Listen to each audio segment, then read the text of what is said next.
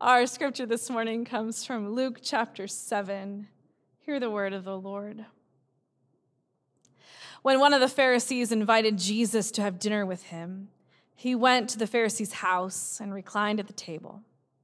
A woman in that town who lived a sinful life learned that Jesus was eating at the Pharisee's house, so she came there with an alabaster jar of perfume. And as she stood behind him at his feet weeping, she began to wet his feet with her tears. Then she wiped them with her hair and kissed them and poured perfume on them. When the Pharisee who had invited him saw this, he said to himself, If this man were a prophet, he would know who is touching him and what kind of woman she is, that she is a sinner. Jesus answered him, Simon, I have something to tell you. Tell me, teacher, he said. Two people owed money to a certain moneylender.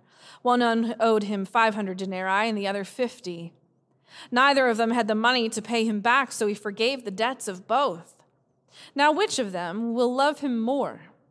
Simon replied, I suppose the one who had the bigger debt forgiven. You have judged correctly, Jesus said. Then he turned toward the woman and said to Simon, Do you see this woman?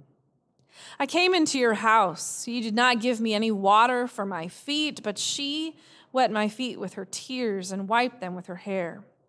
You did not give me a kiss, but this woman, from the time I entered, has not stopped kissing my feet. You did not put oil on my head, but she has poured perfume on my feet.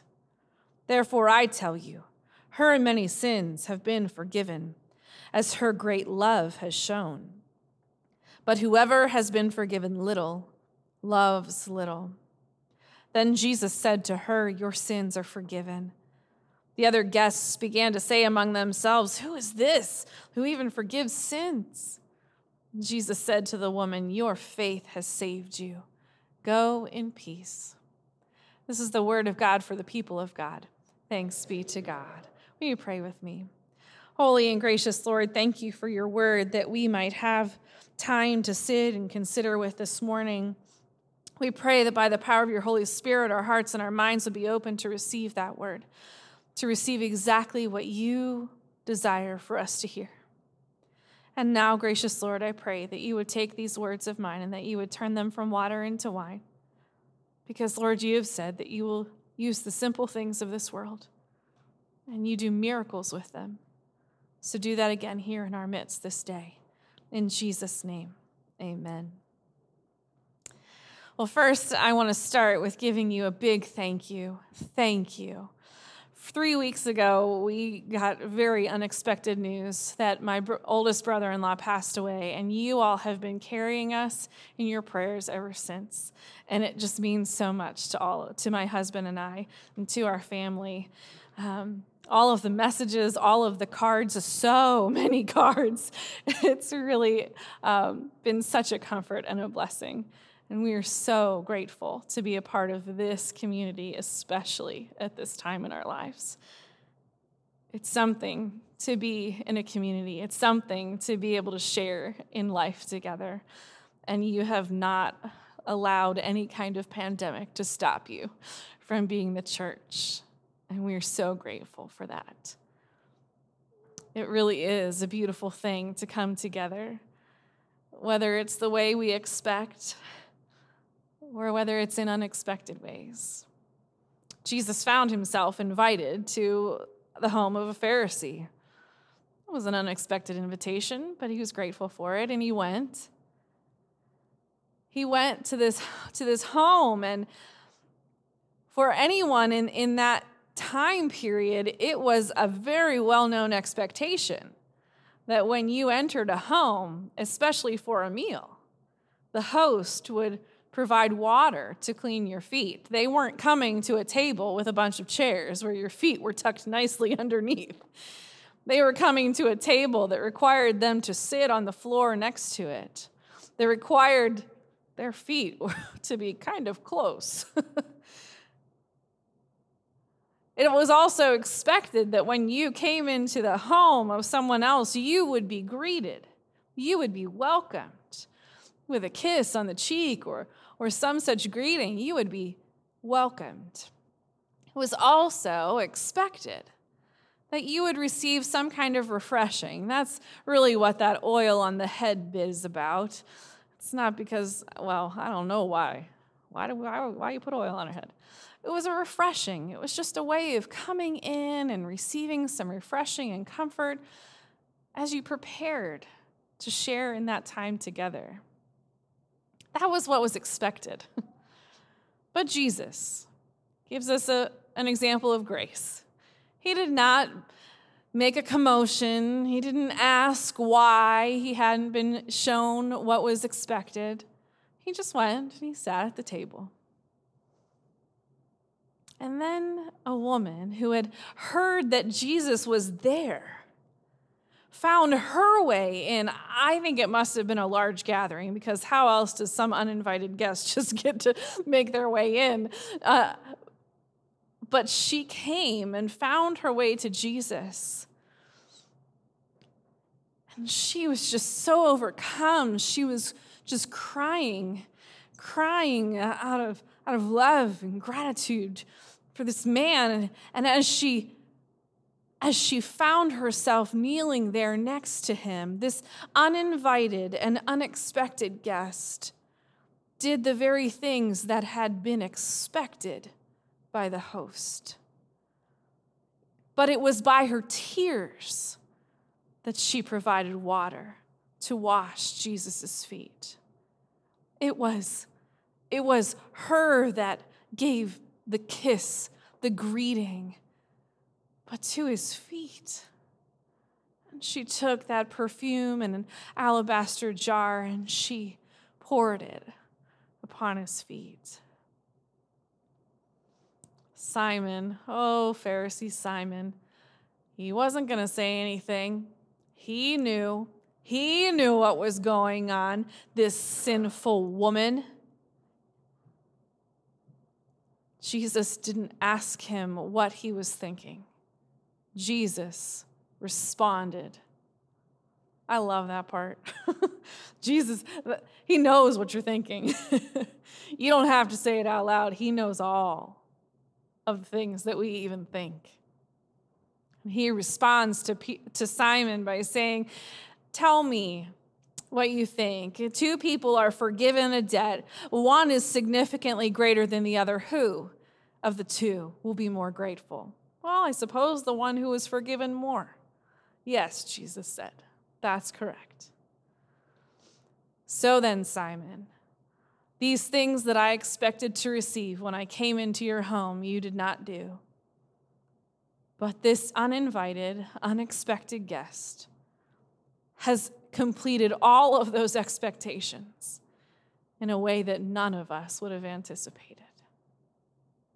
Isn't that something about our expectations? About how things that are unexpected can fulfill in a way that we never anticipated. Those expectations are all around us, aren't they? We, I'm sure, have things within our own family or within our community, right? There's just certain things that we know, certain things that we expect and anticipate that if you're going to do such and so, this is the way it will probably be done. And yet, I would say that for many of us, we're probably witnessing, if you haven't seen a lot of it, it's coming how things that we grew up with, those expectations that we lived with, were taught, are not being taught anymore. And so there are some younger generations who are needing to learn. They, they don't know our expectations unless we share with them what they are. And yet they're being held to a standard that they don't even know. There are expectations that, that might come with our families, right? If Sunday dinners, certain expectation. Uh, I had an aunt, uh, well, it was my dad's cousin, but I always called her Aunt Maureen. And before she passed, we shared several lunches together. She shared with me at our first lunch that she had expectations for our time together. I was grateful for that. Two expectations She would buy lunch, we would have a lovely time together, and, and we would have wonderful food. The second expectation was that as we were leaving, I would thank her for the meal. And then when I got home, I would also send her a thank you note. Okay. And so that first lunch, I thanked her as we left, as I would have. But then I thought, okay, I have to remember to send her a thank you note. Well, two days later, which for her was the amount of time it would have taken for the mail to have gotten to her. I got an email. Ty, I haven't received your thank you card yet. Okay. now, if a thank you card is not something you would prefer to send, you could send me an email instead. Okay. so she got the thank you note. But our second lunch, she clarified. She said, You know, Ty, if my mother came home from a dinner at someone's house, as soon as she got home, she would sit and write the thank you note, and it would be in the, in the mailbox before she went to bed that night. Well, there is an expectation I had not quite anticipated in preparing to send my thank you note. but we all have expectations whether they're within our family or within our community, even within our church family. And whether we realize it or not, or are willing to admit it, they're not all the same. Families have different expectations of what, what will happen in their home and the way they do things. And if we don't tell someone, they're not going to know what to expect. And you know, it happens with work too, or even just in friendship, in school. You come together for a project. You know what the end goal is. You have one way of doing it. The person you're working with, they have another way of doing it. It's going to get you to the same goal, but it's different expectations. Not because they were wrong, they'll still get to the same place. But we have to learn then to show grace and listen and communicate and understand and talk through those kind of things. Because it could be in the unexpected plan of another that we find a better way. And then there are times when you're just caught off guard right when when someone offers or does something for you and it is completely unexpected and you find yourself saying even that I, I, wasn't expecting this at all or you didn't have to do that. It was unexpected but it doesn't mean that you aren't able to receive it and be grateful for it.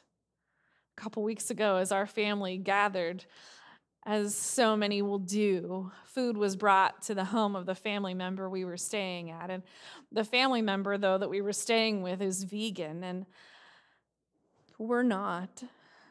And and so, I mean, I love vegetables, but there were a couple of times where we just sat and laughed because we thought, you know, I'd really love Chinese food right now, or maybe some pizza because I'm grieving and I could use some comfort food but there were lots of vegetables. but we were still grateful for what was brought, for the care that was given, even if it wasn't what we expected. there are so many times that our expectations aren't met, or we are told that we should be a certain way if we want a certain thing. Even within the church, there are so many times that, that people are told you must do and behave and look and act a certain way if you think you can come to the table of the Lord. But I want you to hear that it's not the expectations that anyone else has communicated to you that you need to worry about when you come to the table of the Lord. And I want you to hear that there are some expectations that you can have every time you come to the table of the Lord that are true that there are expectations that you can have that will never change. There are expectations you can have when you come that will show again and again the goodness and faithfulness of God. Because our God does not change, but remains true and steadfast.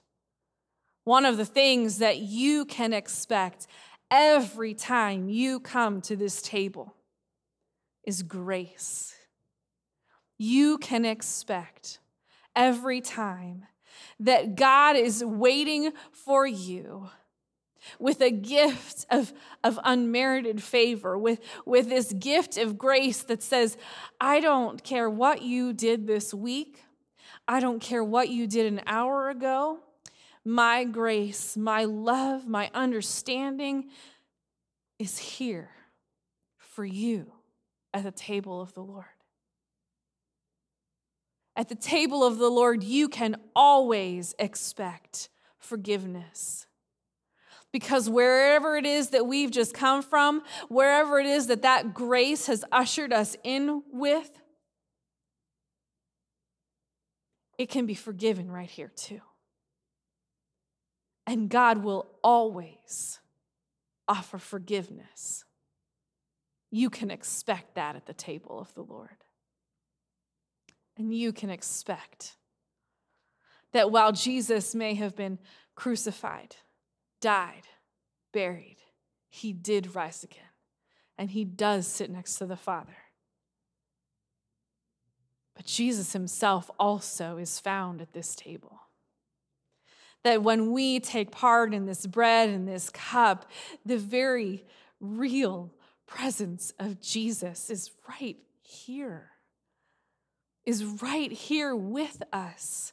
This holy mystery, this, this beautiful mystery of how Jesus' presence is always found at the table of the Lord. And the other thing that you can expect to always find here is that you are welcome, that everyone is welcome at the table of the Lord. And it is not because some denomination has used that as a nice little tagline. It is not because Chippewa United Methodist Church has, for centuries, said, had a pastor that says, Come, you're welcome to have communion here. No, it is not because of what anyone has said, it is because of what God has said. God invites all people to the table of the Lord. Not because it's what is expected,